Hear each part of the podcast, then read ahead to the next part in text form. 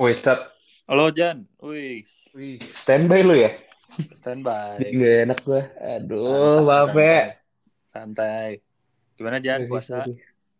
Alhamdulillah masih puasa. Kayaknya di rumah ya Jan ya. Iya, bener. Kalau Enggak, nggak gue udah jago, gue WFA. apa? Ngabuburit itu jago. Udah Apa? jago WFA kan. Kita udah lama nih WFA. Jadi udah kebiasaan di rumah. Kegiatannya udah jadi. Jadi puasa ya, cincai lah. Pasti bisa. Bangun jam 11, kerja jam 6, udah. Ih, Nggak kerasa tuh. betul. Iya. Eh, apa ya Jan ya? Gue pengen ngajak ngobrol tentang personal finance sih kayaknya. Soalnya terakhir kita Oh iya, kan itu ngobrolin itu kan ya Jan. betul-betul. Dan kayaknya eh, gua aja yang eh, udah pernah baca-baca tentang personal finance dapat insight gitu Mm-mm. apalagi eh, yang Mhm. baru mungkin eh, Oke. yang baru lulus kuliah atau misalnya yang baru dapat kerja itu kan butuh banget tuh Hmm, nah kayaknya finance ya. sama sama lo cocok nih gitu Oke. Heeh. Eh, gue ini eh, perkenalan dulu ya kali ya. oh boleh Eh, boleh iya boleh gue Dejan, gue Dejan Safi. Gue sebenarnya gak ada background sama sekali nih di tentang personal financing. Gue Mm-mm. tuh sebenarnya sama aja nih kayak Satria. Kita tuh curious about financial planning betul untuk ya kayak pekerja yang baru mulai di start 25 lah ya, start 25, Mhm. 23 betul dan apa sih yang harus dilakuin pada saat kita pertama kali punya cash flow, punya duit. Karena betul kita nggak belajar dari zaman dulu, di zaman kuliah, di zaman Mm. SMA, kita nggak belajar personal financing kan. Jadi kadang-kadang nih, yang gue lihat, pertama kali kita gajian, atau di tahun pertama kita gajian, pasti kita pusing. Atau nggak kita nggak tahu uangnya ke mana. asli Jan Iya nggak sih? dua tahun gua Jan Udah tahun uangnya nggak dua tahu ke mana ya? dua tahun hilang dulu tuh duit Oh, dia ke mana kak lu kali tuh, jadi banyak kan. nah iya makanya mak- jadi jadi dulu prosesnya tuh dari kalau gue ya Mm-mm. 2018 kan lulus terus kerja nih Oke, itu tuh udah kena exposure tentang personal finance jadi udah mulai baca-baca oke, oke. gitu tapi ngumpulin duitnya yang agak susah jadi Hmm, udah udah prakteknya ngerti ya. udah udah Oke, ngerti tapi ngelakuinnya nggak bisa oke, oke, oke. gitu Prakteknya ya. Betul, betul. Gue setuju jadi nih. jadi ternyata tidak semudah itu ya walaupun udah tahu juga gitu Iya betul, gue juga asli ngerasain banget. Sumpah saat gue ngerasain banget. Udah ngerti tapi susah banget ngelakuinnya. betul Oke, betul Heeh. gue mau sharing pertama pendapat gue nih. oh Gimana? boleh boleh boleh boleh boleh pendapat Buat? Oke, sharing pendapat gue ya tentang Mm-mm. gimana cara prakteknya sih paling gampang. Sebenarnya Mm. ini tanpa kita sadari sebenarnya banyak orang nih ngasih tahu kita atau enggak orang tua kita sendiri. Nah, Ngomong yang menarik. namanya punya Orang tua, rekening, betul. punya buku rekening lebih dari Hmm. satu. Oke, kalau gue pertama kali praktekinnya punya rekening itu mulai lebih dari satu dulu nih. Oke, Heeh. satu sampai tiga, dua sampai tiga. lebih dari satu berarti awalnya ya. Iya, punya rekening lebih dari satu, tiga. Nah, itu gunanya buat apa? Buat ngesekat doang padahal. Buat Iya. ngesekat doang. Jadi, kalau gua kan belajarnya gini, saat pada saat gua punya cash flow, sebelum gua mau beli sesuatu yang besar atau financial goals, gua Mm-mm. harus punya dulu yang namanya emergency fund. Ya nggak sih? Nah, aduh itu Nah, ya, jadi Bapak. emergency fund gue ini, gue bedain nih rekeningnya sama untuk kebutuhan daily expense gue. Ya, oke. Nah, itu step satu banget sih, step satu banget yang benar-benar kalau mau praktek bikin rekening, lalu pada saat gajian langsung dipisah tuh. Emergency Oke. fund-nya transfer ke rekening yang satunya, Mhm. daily expense transfer ke rekening yang biasa Oke. dipakai hari-hari gitu. Heeh. Eh, Jan, boleh potong bentar Hmm, Jan? boleh, boleh. Eh, ini yang harus kayaknya kita harus share juga sih. Eh, Apa tuh? nomor eh, pertanyaan gue yang pertama mungkin, kenapa Apa sih eh, lo termasuk gue juga ya? Kenapa kita Mm-mm. harus peduli sama eh, financial, eh, Hmm, personal finance gitu? Terus kira-kira lu awal exposure-nya dari mana sih kalau lo gitu? Oke, Eh, Mm-mm. nih lu mau kita mau cerita dua sisi ya, dari lo sama dari gue juga. Iya, iya, dari lo dulu tapi. Oke, tadi eh gimana pertanyaannya? Gue jadi lupa. Pertanyaannya, kenapa kenapa lo peduli sama personal finance? Oke, Eh, what what's your earliest memory about money, about finance dari orang tua mungkin atau misalnya dari kakek oke. nenek dikasih angpau lah atau apa gitu. Oh iya, oke. Hmm. Kalau gue ya, pertama kali eh, aware sama hal financial kayak gini, pertama itu pada saat gue bekerja nih. gue kan bekerja lumayan lama ya dari kuliah itu Iya. gue udah coba part time nih oke mulai dari zaman jaga toko sampai Iya, apa-apa sumpah semua udah gue embat tapi gue sadar pada saat gue udah lulus di umuran misalnya 20 berapa tuh 22 ya Hmm. 22 Lo di 23 atas gua kan ya? iya Heeh. gue lulus gue kerja udah lama tapi pada saat lulus kok gue nggak bawa apa-apa juga ya Nah, Gitu. klasik. nah itu adalah eh iya break apa namanya turnover gue tuh Hmm. turns out gue mikir kok gue kerjanya lama tapi gak ada duitnya sekarang dan Mm-mm. gue akhirnya men- ya kayak ya ngapain gue kerja dari kemarin ya? Gue sampai sekarang nggak bawa apa-apa. Nah pada saat itu gue mulai mikir emang cara-cara orang tuh kayak gimana sih untuk nge-manage keuangannya dia? Untuk bisa achieve sama beberapa goals finansial yang dia mau. Hmm. oke? Paling Hmm. gampang sih ya nih dan paling banyak di umuran 30 ke bawah financial goals termahalnya pasti rumah. Oke Rumah betul. Ya, kalau gue sih rumah ya. Maksudnya Iya. teman-teman gue juga di umuran 30 mau banget beli rumah. Oh, Oke, mau- tapi Hmm. bisa apa enggaknya kan pertanyaan kan. betul. Nah, nah sekarang gue punya challenge buat diri gue sendiri untuk ngerti financial planning itu adalah mencapai goals gue di umur sebelum 30, gue udah harus beli rumah. Hmm. Nah, itu sih sekarang yang bikin gue trigger ya. Mau belajar lebih banyak dan cara-caranya gitu. Halo. Oke, siap. Oke. Itu sih saat kalau dari gue Uh-uh. saat. Kenapa? Eh berarti dulu nyari sendiri, Jan. Gue nyari sendiri benar-benar dari yang gratisan sih. Contohnya kayak podcast. Paling Oke. gampang podcast tuh. Heeh. Heeh. Oh berarti eh, suatu ada satu momen di mana lo nyadar, jir duit pada nggak Mm-mm. ada nih. Gimana ya cara ngaturnya gitu kan ya, sesimpel itu. Mm, betul. Oh, I see. Oke. Kalau dari orang tua ada background finance nggak? Waduh, nggak ada sama sekali. Bisnis aja enggak. Heeh. Oke, oke. Berarti orang tua eh, kerja kantoran biasa atau gimana? Iya, kerja Oh. kantoran eh, di perusahaan swasta. Mm-mm. Ya, nggak ada hal-hal yang bisa dipetik juga sih buat kehidupan gue yang bagus-bagus soal financial planning. oke. Dia oke. juga Berarti- susah nabung gitu. Iya. Berarti benar-benar sendiri ya. Iya, betul. Mm-mm. Nah, oke, itu kan dari lo nih. Nah, oh, kalau gua tuh Mm-mm. dulu eh, apa ya? 2018 Kalau itu coba gimana? Kalau Uh-uh. background mungkin ya. Kayaknya dulu tuh nyokap gua tuh waktu kerjanya tuh akuntan deh kayaknya. Oke. Heeh, jadi secara kalau untuk ngajarin finance secara langsung nggak pernah nggak pernah ngajarin secara langsung gitu. Tapi kalau misalnya dikasih uang eh, jajan misalnya dari mulai SMA tuh udah dikasih bola uang seminggu sekali nih coba atur gitu tapi dia nggak pernah Oh, seminggu ya? Oke, oke. Heeh, dulu gua seminggu SMA seminggu dikasih dikasih berapa ya dulu ya dikasih duit terus nih atur gitu cuman kayak kayak gitu Hmm. cuman uh, untuk yang paling ngaruhnya karena punya background akuntan jadi ngajarin ke anaknya tuh untuk rada-rada ngitung gitu Jan paham Oh, nggak oke. maksudnya ngitung Oke, jadi oke. kayak ya. eh, ngitung tuh hari ini udah pakai uang berapa dipakai apa aja. Terus kalau misalnya besok mau jajan harus nabung berapa kayak gitulah. Tapi nggak Oh, terlalu oke. serius. Oke. itu. Nah tapi dulu tuh kan duitnya masih minta ya. Mm-mm. masih dikasih gitu. Jadi belum terlalu kerasa. Nah 2018 itu titik bal bu- apa ya turn ini ya apa? Turning turning ya. point-nya lah. Eh, turning point-nya jadi ya di kantor gitu lah biasa ngobrol sama orang anak-anak kantor kan terus ada Yang lebih tua orang apa seumuran tuh kata-kata? sumuran sumuran Oh, seumuran gokil. Terus? Mm-mm. sumuran terus dia cerita gini iya aku follow satu akun tahu kan Mm-mm. dari J itu kan Oke, tahu-tahu. Hmm. Nah, ya aku follow satu akun gitu. Terus kan dulu tuh masih sering nge-share lewat story gitu, Jan, yang kayak cerita-cerita gitu. Oh iya iya iya. Heeh, Ya sama sa- dong. Iya, sama. heeh. Nah, dari situ tuh gue gue tuh nguping-nguping doang. Oke. Oh, ada akun yang bahas kayak gitu ya. Kepoin deh akhirnya. Pas sudah ngepoin, kalau dulu Bandung Jakarta kan OTW di kereta tuh. Nah, biasanya di kereta tuh suka baca-baca Oke. Heeh, Nah dari situ tuh baru udah tahu namanya dana darurat, terus investasi, saham, reksadana, terus sama apa ya eh, asuransi juga. Oke. Mm-mm, dari situ udah mulai tahu-tahu tuh. Nah tapi setahun dari Agustus 2018 sampai setahun lah ya sampai 2019 itu Mm-mm. tuh masih dalam tahapan yang terus belajar belajar belajar Oke. tapi karena kag- tanda kutipnya masih kaget ya Jan paham kan Mm-mm.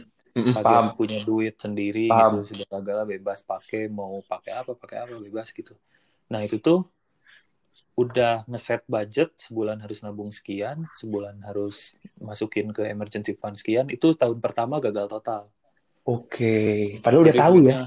duitnya, duitnya lari ke man ke jajan apa kayak sepatu Mm-mm. lah terus yang kayak beli jam tangan apa Ya sama lah godaan kita sama. Ah, gitu apalagi kita kan dulu backgroundnya darahku biru kan eh, Waduh, suka itu banyak beli barang-barang jajan-jajan yang kayak orang tuh mikirnya anjir mahal banget nih gitu Iya. itu agak agak bikin keteteran tahun pertama gitu Dan pembuktiannya kadang-kadang di tahun ke kita pertama kali kerja semuanya harus udah kebeli itu.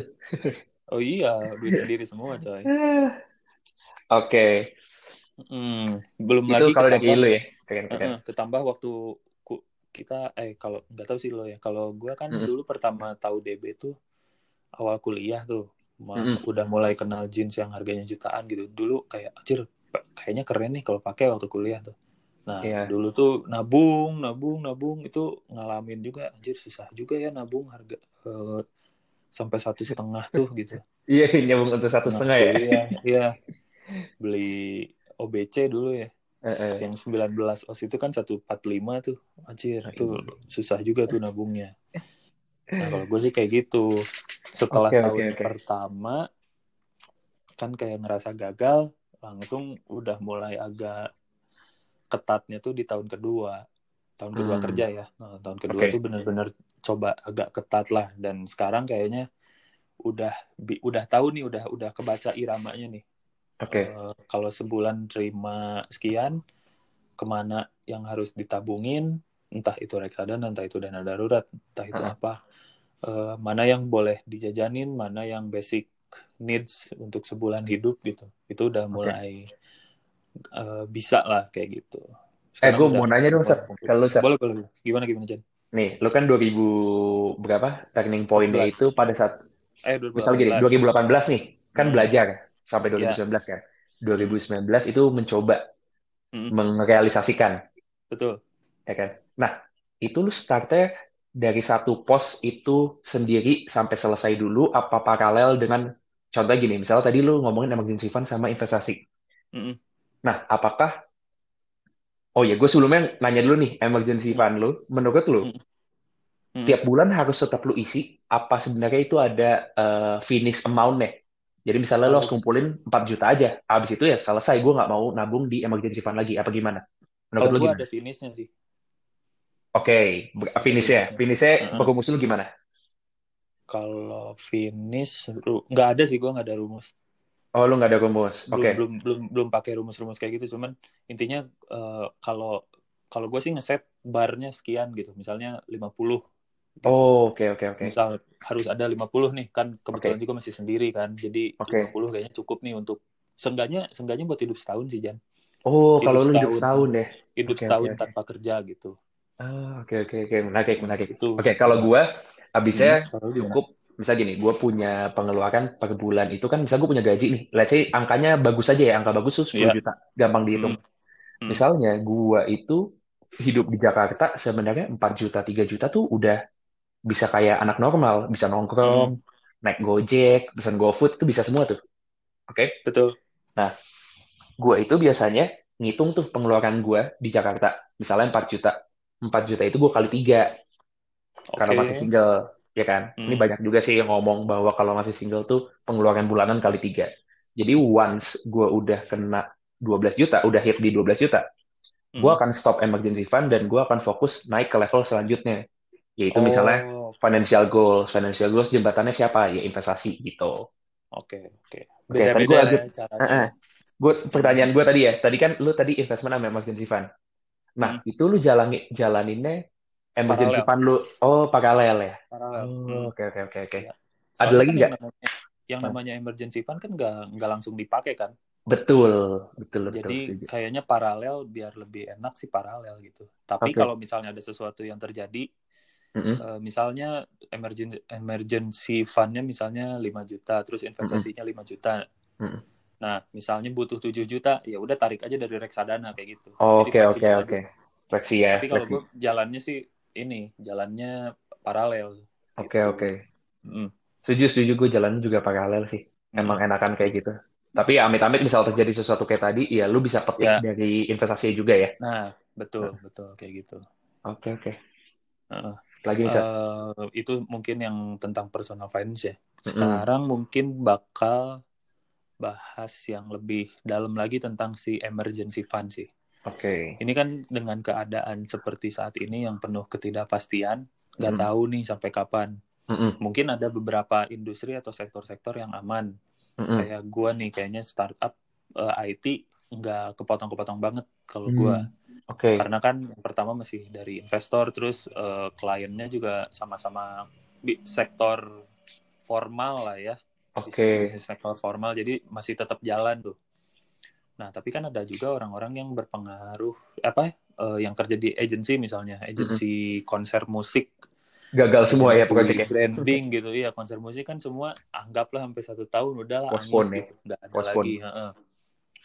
Nah, itu kan mereka butuh tuh untuk saat-saat kayak gini gitu. Nah, Hmm. eh, pertanyaannya adalah kenapa kita harus punya emergency fund? Yang kita tahu emergency fund itu adalah hal-hal yang kita pakai tanpa kita nggak mau sebenarnya itu terjadi kan.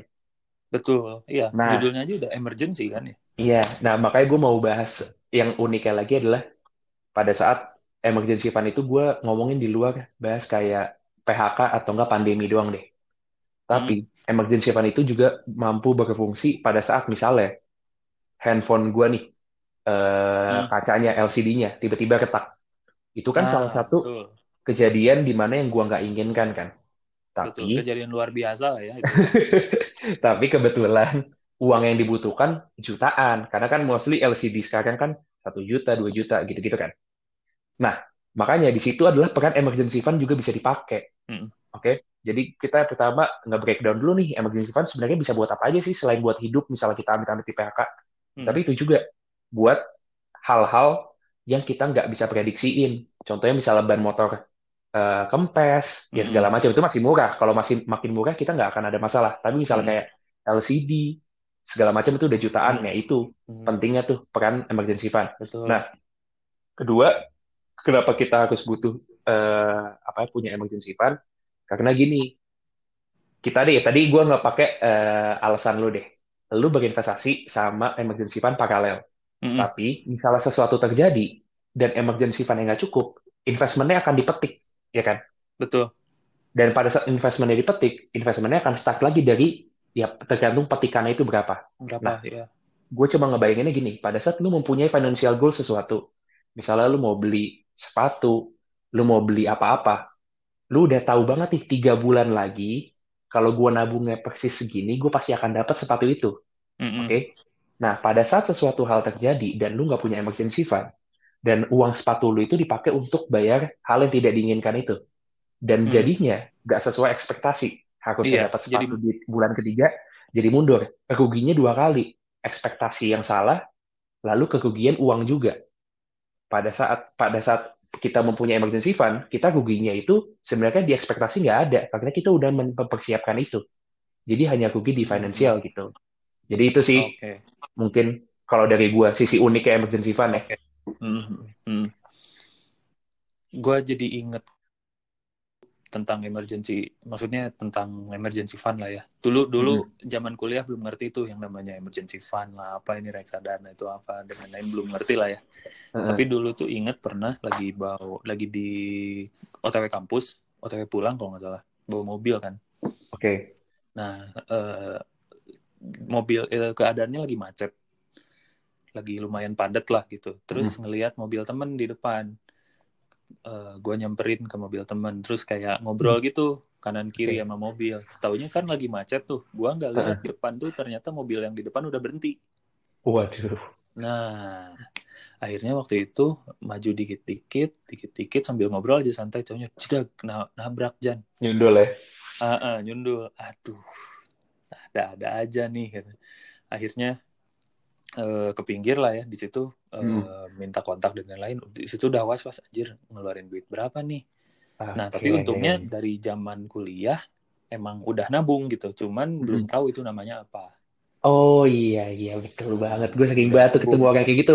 Gue punya tabungan, tapi itu apa ya namanya? Gue nggak tahu. Eh, padahal Nah. emergency fund. akhirnya kepake abis nggak Oke. mahal sih soalnya nggak sampai Oke. penyok gitu cuman setnya agak-agak kekelupas gitu lah Iya iya iya. Eh, mobilnya lumayan nggak terlalu bagus juga sih mobil jazz biasa gitu terus sama-sama mahasiswa juga jadi masih bisa nego lah akhirnya nah di situ eh, pertama pengal apa pengalaman yang gue ingat tentang emergency fund ya sepenting itu gitu karena Iya iya. yang namanya emergency kan eh, nggak kita nggak tahu kan yang terjadi gitu Nominalnya berapa? apa gitu kan? Heeh, Nominal aja nggak tahu berapa kita. betul yang kalau masalah nominal ya itu apalagi ya kita nggak tahu gitu. Mm-mm. Tum- Cuman kita harus ambil contoh, menurut gue yang menarik itu adalah dari pesawat terbang aja. Pesawat Oke. terbang aja, pesawat terbang kan sebuah alat transportasi yang bisa dibilang paling aman lah. Mm-mm. Terus apa ya, eh, security Kecelakaan rate-nya itu paling kecil lah ya kan? Eh, paling kecil kan Rate dibanding kecelakaannya paling kecil. ya. kejadian kejadian di darat gitu. Mm-mm. Mereka aja eh, sebuah pesawat gitu yang udah aman banget tetap menyediakan yang namanya emergency door kan. Oke iya. Nah, Hmm. itu gue mikir dari situ gitu sesederhana itu pesawat aja yang aman menye- masih nyediain emergency uh, Iya door iya. terus masih nyediain pelampung masih nyediain apa gitu Uh, mobil travel atau bus juga masih nyediain palu buat mecahin kaca kan in case ah, ah. emergency gitu nah itu sih yang uh, Iya membuat benar-benar. gue jadi oh ini penting banget nih punya gitu Seluruh dunia melakukan deh. Segala Benar, sektoral iya. melakukan iya Penting Iya. banget. negara pun punya devisa kan Iya devisa negara. Nah, iya untuk hal-hal kayak gini nih. Nah, makanya ketika contoh sekarang Indonesia nih kena pandemi kan yang Mm. disedot juga pasti dari devisa gitu ya. Itu Betul betul. kutipnya emergency fund-nya ini. Emergency fund-nya si eh, negara tersebut gitu. Makanya kemarin lu tau gak Sat, si Hmm? apa negara ngeluarin surat utang lagi. Surat utang Iya. yang gede. Ya kan? yang panjang itu bukan sih? Iya, yang 30 panjang 40 tahun, 50 50 tahun gokil Itu sih. apa sih? Parah. Tapi limitnya gede. Tapi gak tahu deh bisa dibeli oleh retail kayak kita apa enggak. Setahu gue dia lagi Kalau jual salah asing juga. sih. Asing Kalau doang ya? enggak. Iya sih. Eh, kayaknya nggak retail, kayaknya kalau buat dibeli sama orang Indonesia kayaknya bisa, cuman nggak tahu kayaknya Hmm. nggak retail. Iya, tapi nggak eceran ya. Heeh. Itu nyambung banget tuh sama yang tadi lu bilang lagi nutupin kondisi kayak gini kan. Lagi Iya, ngeluarin surat utang. Nah, betul. betul. ya intinya bakal ada suatu keadaan di mana eh, ada kejadian yang tidak kita Mm. inginkan terjadi, terus kita harus ngeluarin duit sejumlah duit Mm. dengan jumlah yang kita nggak tahu berapa. Gitu. oke. Kalau lu rumusannya satu tahun ya. Hidup selama satu Itu tahun. itu iya gue udah gue selalu ngambil yang paling pahit sih. Oke. Itu kan pahit banget tuh setahun nggak punya kerja tuh. Mm-mm, mm-mm. Kayak jadi kayaknya dengan kalau dengan hidup gua kayak gini 50 juta atau 60 juta setahun kayaknya aman lah. Aman sih. bisa eh, kayak gitu. jadi jadi untuk saat ini sebenarnya kalau dibilang emergency fund-nya udah kekumpul atau belum Belum paralel ya. masih nyicil-nyicil. Heeh, kan soalnya kan paralel kan ke sana Mm-mm. kemari belum jajan-jajannya jan bahaya tuh kan. Nyomot-nyomot dari situ ya. Aduh. Heeh, nyemot sana nyemot sini gitu ya. Tapi nggak apa-apa lah yang penting Oke. jalan gitu. Penting Soalnya kan menurut gue emergency fund gak harus gak harus jadi dengan cara yang cepat kan ya. Iya. Nggak Lebih cepat lebih kekumpul kan. bagus. Cuma Tapi kita misalnya harus bisa nyisihin lah semuanya. Kayak gitu. Hmm, iya emang lebih cepat lebih bagus. Tapi Hmm. misalnya lebih lama itu nggak ada masalah juga gitu. Iya, selama tidak terjadi apa pun kan. Iya, kita berdoa deh tuh. Cuman kalau terjadi kan itu yang was-wasnya tuh di situ. Nah, iya. Oke, Jan. Nah, eh, dana darurat juga sebenarnya bakal naik turun kan ya? Naik turun gimana nih? Maksudnya naik turun tuh misalnya, oh nggak naik turun, bisa berkurang nilainya. Dan eh, Oke. kebanyakan orang bisa. mungkin suka lupa kalau misalnya dana darurat berkurang. Misalnya ada duit 10 juta nih dana darurat nih. Terus misalnya Mm-mm. dipakai eh, servis mobil 2 juta misal. Mm-mm. Itu kan duit 8 juta tuh. Nah, Mm-mm. baiknya itu tuh dana daruratnya dibalikin lagi kan ke 10 juta kan. Cuman kayaknya kebanyakan orang tuh menganggap bahwa ah masih ada duit 8 juta gitu. Paham Hmm? Oke, paham paham. Mm. Oke oke. Nah, Gue sebenarnya gini sih. eh, eh, oke. Kita kan kalau ngomongin rumusan finansial kan sebenarnya nggak ada yang saklek ya. Tiap orang Betul, punya itu caranya masing-masing kan. Iya. Nah, nih Betul, tadi betul, lu punya caranya sendiri. Pada saat ada emergency fund 10 juta, dipakai 2 juta. Mm-mm. Habis Mm-mm. itu kita harus coba balikin 2 jutanya lagi tiap per bulan apa? Jadi gimana? Iya. Lu Mm-mm. analoginya gitu kan? Nah, kalau gua, menurut gua, misalnya nih, tiap bulan gua nabungnya buat emergency fund 10%. Jadi Hmm. mau apa pun yang terjadi, mau emergency fund bulan lalu gua baru dipakai 10 juta, gua per bulan tetap 10% itu. Oh, I see. Oke. Jadi nggak perlu balikin kayak, ya gua kemarin habis pakai 10 juta, ya gua bulan depan Hmm. harus bagi 10 juta. Enggak, kalau gua tetap Hmm. si 10% itu. Yang penting disiplin, dan gua tetap ngisi itu terus sampai finish amount gua yang tadi gua tentukan, tiga kali gaji, oke, tiga oke. kali pengeluaran gitu. mm. Kalau gua. Intinya berarti tapi lo setuju juga eh, si 10 jutanya itu harus balik gitu ya. Cuman waktunya kapan Oh iya, harus. iya. Balik lagi jadi kayak kita intinya yang tadi bilang, betul. nah, kita udah punya batas di Hmm, 10 misalnya. Ketika hmm, duitnya kurang dari 10, kita harus sege- sesegera mungkin balikin ke 10 lagi gitu kan ya. betul. Mm-mm. Ya, Iya, oke. betul. Setuju, setuju sih. Setuju, setuju. Hmm, oke. Terus eh, sekarang eh, baiknya nih si emergency fund itu disimpannya di mana, Jan? Oh iya, Di ih menarik nih. kah atau di reksadana kah Oke atau oke. di mana gitu bagusnya? Dari gua dulu ya. Boleh. Oke, ini balik lagi semua rumusan gak ada yang saklek. Kalau menurut gua benar, mungkin menurut lu salah. Kalau menurut lu benar, Ya. mungkin menurut gua salah segala macam ya. Mm, Oke, mm. nah kalau gua nanggap emergency fund itu harus di tempat seliquid mungkin. Karena hal Pasti, darurat pasti. Membutuhkan dana yang harus cepat juga. Oke, selayaknya kita ngambil cash di dompet. Oke, nah jadi gue akan memilih tempat-tempat penampung emergency fund gue, yaitu di tempat seperti bank yang tidak memiliki admin fee per bulannya. Oh, Oke, see. jadi Oke. tetap bank debit nih.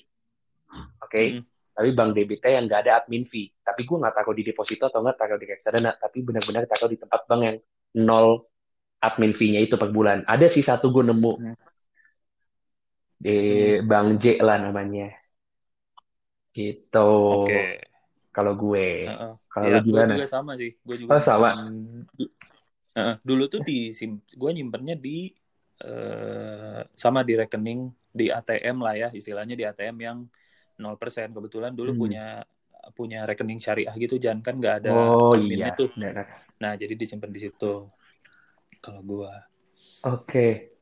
Abisnya ada juga nih, gue sempat di posisi gue taruh emergency fund gue itu di sekuritas, di sekuritas saham gue. Jadi satu rekening tuh sama Mm-mm, saham-saham gue kan. mm-mm, Nah, mm-mm. ternyata gue kemarin eh, coba ba- apa cairin untuk gue pindahin kan. Nah, ternyata pencairan di apa namanya di rekening saham itu butuh waktu dua kali 24 jam kan. Nah, di Oh, situ ini gue di saham ya, bukan di RDN ya? iya di Udah RDN saham rekening iya udah masuk saham, sahamnya gue cairin dulu, gue jual, masukkan ke RDN Oh kita kan. iya, iya, iya. RDN kita balikin ke rekening biasa kan kalau mau ngambil Iya, duit ke rekening biasa dulu. Nah, itu betul, butuh waktu betul. dua kali 24 jam kalau di Mm, sekuritas gue. Nah, jadi gue pikir, oh iya bener deh, nggak seliquid itu. Maksudnya kalau gue butuh cepat mm, mm. gimana? Makanya gue, untungnya udah gue pindahin. Iya, I see. Gitu. Iya.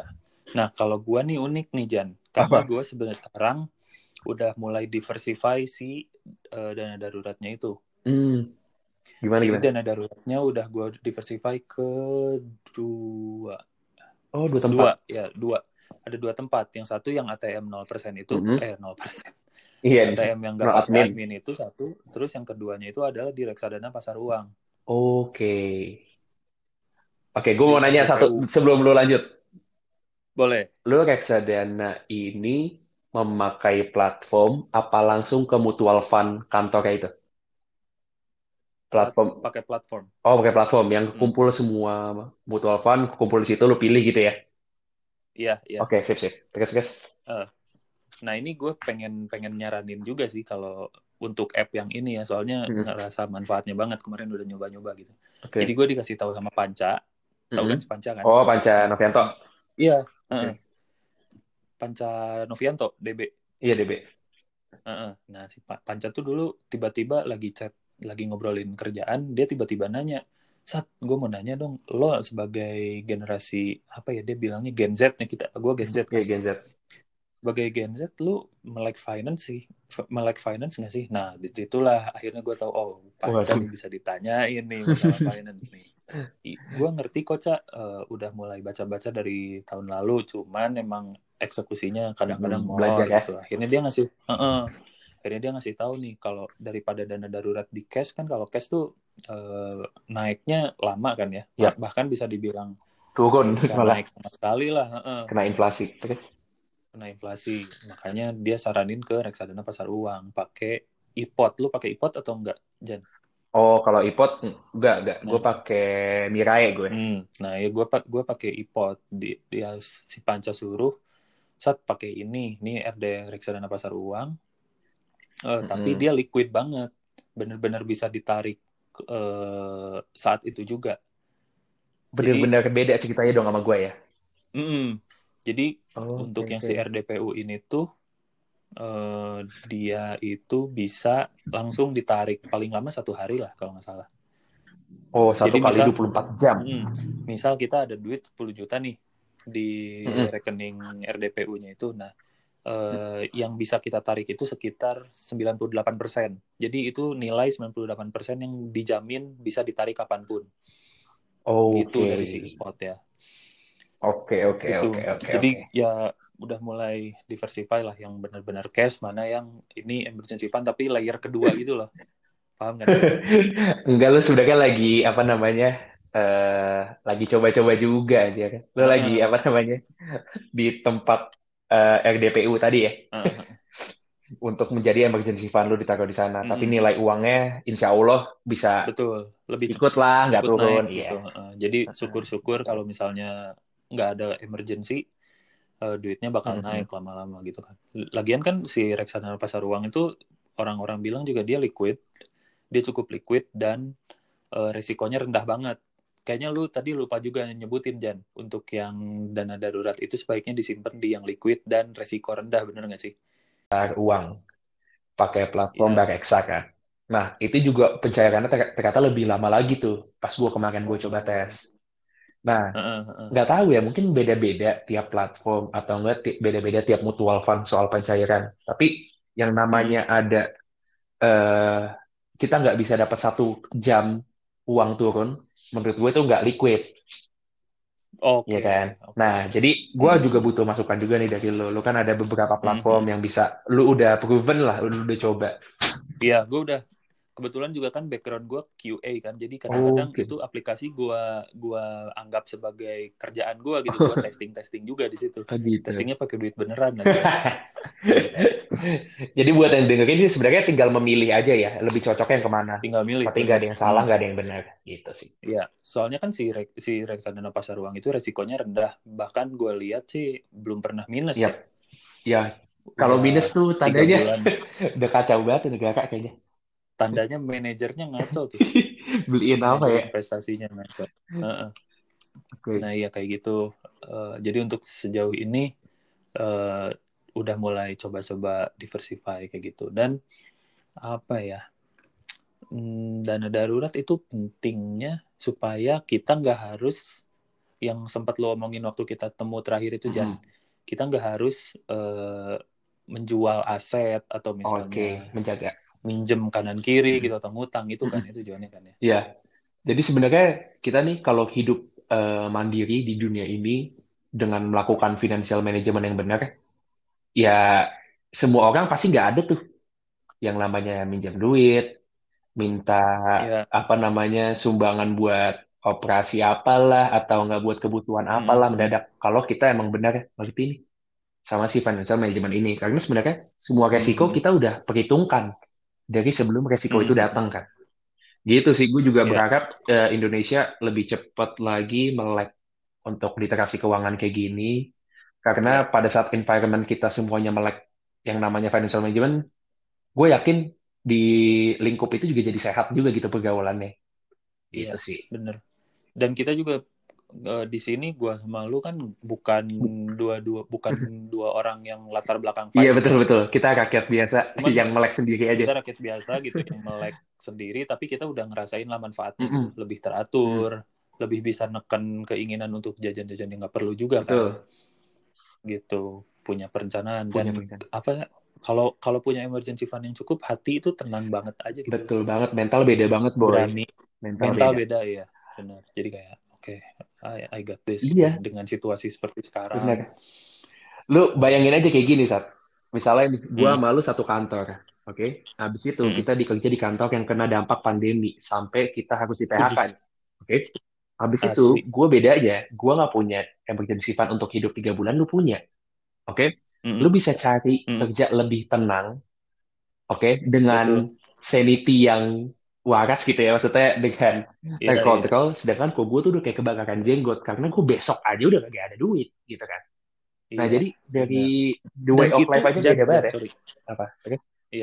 Jan, sorry kepotong. Dan itu fenomena yang tadi lu umpamain itu, Mm-mm. itu gue yakin banyak banget yang kayak gitu Jan. Hmm. Sekarang tuh gitu. Makanya gue ini bahas emergency fund itu adalah bentuk. Kegelisahan gue lah. Jadi, aduh jangan sampai lah gitu kayak gitu. Aduh, iya benar-benar. Gila sih kalau gue ngebayangin ya, kita ngebayangin di posisi itu juga, aduh, gila banget, juga itu itu pahit banget sih emang. Cuman ya justru itu kita ngebahas di sini supaya buat yang denger tuh nanti jangan sampai Mm. eh, jangan sampai kena keadaan kayak gitu Betul. gitu di mana ada sesuatu ya contoh PHK tadi Mm. kerja ya. Mm-mm. Terus kita nggak punya tabungan lah, istilah nggak punya emergency fund itu. Hmm. Itu aja kita Tuh, ngomongin resiko sementara lagi ya. Itu kan resiko sementara tuh, Mm. ya kan? Iya. Kayak gitu sih. Itu kayaknya banyak banget orang-orang yang belum melek dan ya akhirnya malah jadi bikin repot orang tua, bikin repot temennya juga mungkin kan Eh, ya. Orang tua dulu atau enggak ke teman dulu sih. Ya, aduh. Enggak Iya. deh. Itu sih. Ya, kita harus memutusnya ya, Jan. rantai-rantai itu ya. Udah Iya, azan-azan bener. kecil ya. Jadi asli ini udah azan-azan kecil, kesimpulan aja kali Oke, ya. simpulan. Dari lu deh. Yang pertama Bagi dulu. si dana darurat mungkin eh, baiknya dikumpulin tiap bulan dengan persentase sebisanya aja kali ya. Nggak usah Hmm, muluk-muluk nggak usah lah, muluk-muluk. sebisanya aja berapa. Terus tabung di tempat yang eh, am apa ya? Bukan aman. Lebih ke Seliquid mungkin atau gimana? rendah Oh, iya, yang iya, pertama. Terus yang kedua itu eh, yang liquid yang kita bisa akses kapan aja gitu kan. Betul. Ya, itu. Terus yang ketiga adalah eh karena dengan emergency fund ini kita bisa lebih tenang menghadapi apa pun yang ada di hadapan kita Iya. gitu. Termasuk eh, emergency fund eh, emergency occasion, emergency apa kayak kecelakaan atau apa yang nauzubillah Yap, lah ya yap. itu ya. Kita nggak mau kejadian gitu dan eh, dana darurat itu pasti suatu, suatu saat bakal kepake kan Mm. dan kalau misalnya kepake eh, itu sesegera mungkin harus dibalikin lagi ke nilai awal supaya eh, eh, apa ya supaya tenang aja sih hatinya gitu kita menghadapi kehidupan Allah Bener kan? gitu Bener banget. Heeh. Setuju. dari lo Jan gimana? Kalau gue closing statementnya tadi udah diringkas semua tuh sama Satria soal Hmm. cara-caranya. Gue cuma mau bilang kayak gini aja sih. Mm-mm. Bagi kalian nih yang lagi menabung untuk sesuatu yang lebih visible kayak rumah, mobil, perkawinan segala macam, gue saranin pada saat kalian menuju itu, kalian juga harus udah punya yang namanya emergency fund. Karena something happen kita nggak tahu kapan. PHK itu bisa ada di mana-mana, tiap tahun ada aja, apalagi kita kerja di startup nih, gue sama Satria, Hmm. sekam-sekam juga bisa sesuatu terjadi. asli Jan Semua timeline pernikahan, semua timeline perlu lo beli rumah, beli mobil, semua pasti mundur kalau lu nggak punya emergency fund. Jadi gue saranin emergency fund dan financial goals dijalanin secara paralel. Oke, dan Hmm. itu penting. Udah sih. Mantap itu ya udahlah Eh, dari gue sih udah cukup Oke, Jan. thank you, Sat. dari lo mungkin ada lagi Aman, thank you. Oke, sip. Mungkin ntar next nextnya eh kalau misalnya ada kalau misalnya ada yang pengen minta kita bahas yang lebih lain sih, gue udah ngelis. Wih, gue siap sih. Kayaknya lo kayaknya lo juga bahas terus bahas retirement fund, terus bahas saham mungkin atau bahas Ya. reksadana atau bahas financial goal. Tapi itu mungkin next nextnya aja. Kita sekarang fokus di uh, background personal finance kayak gimana dan pentingnya emergency fund gitu ya kali ya, Jan. Iya betul. Setuju banget. For dummies lah kita kan juga bukan dari Iya, pakar ya. Jadi enteng Jauh lah kita- kita perbincangannya ya. Kita jauh dari expert coy. iya. Oke, Jan, Oke. thank you. Di Jakarta juga Sama-sama, sekarang Sar. udah buka puasa nih. Selamat berbuka. Iya. Oke, selamat Semoga- berbuka, selamat berpuasa juga Sat ya. Heeh. Keluarga Semoga aman sebulan ya. Thank you Sat, thank you. Yoi. Ya Jan, Oke, bye bye. thank you, bye.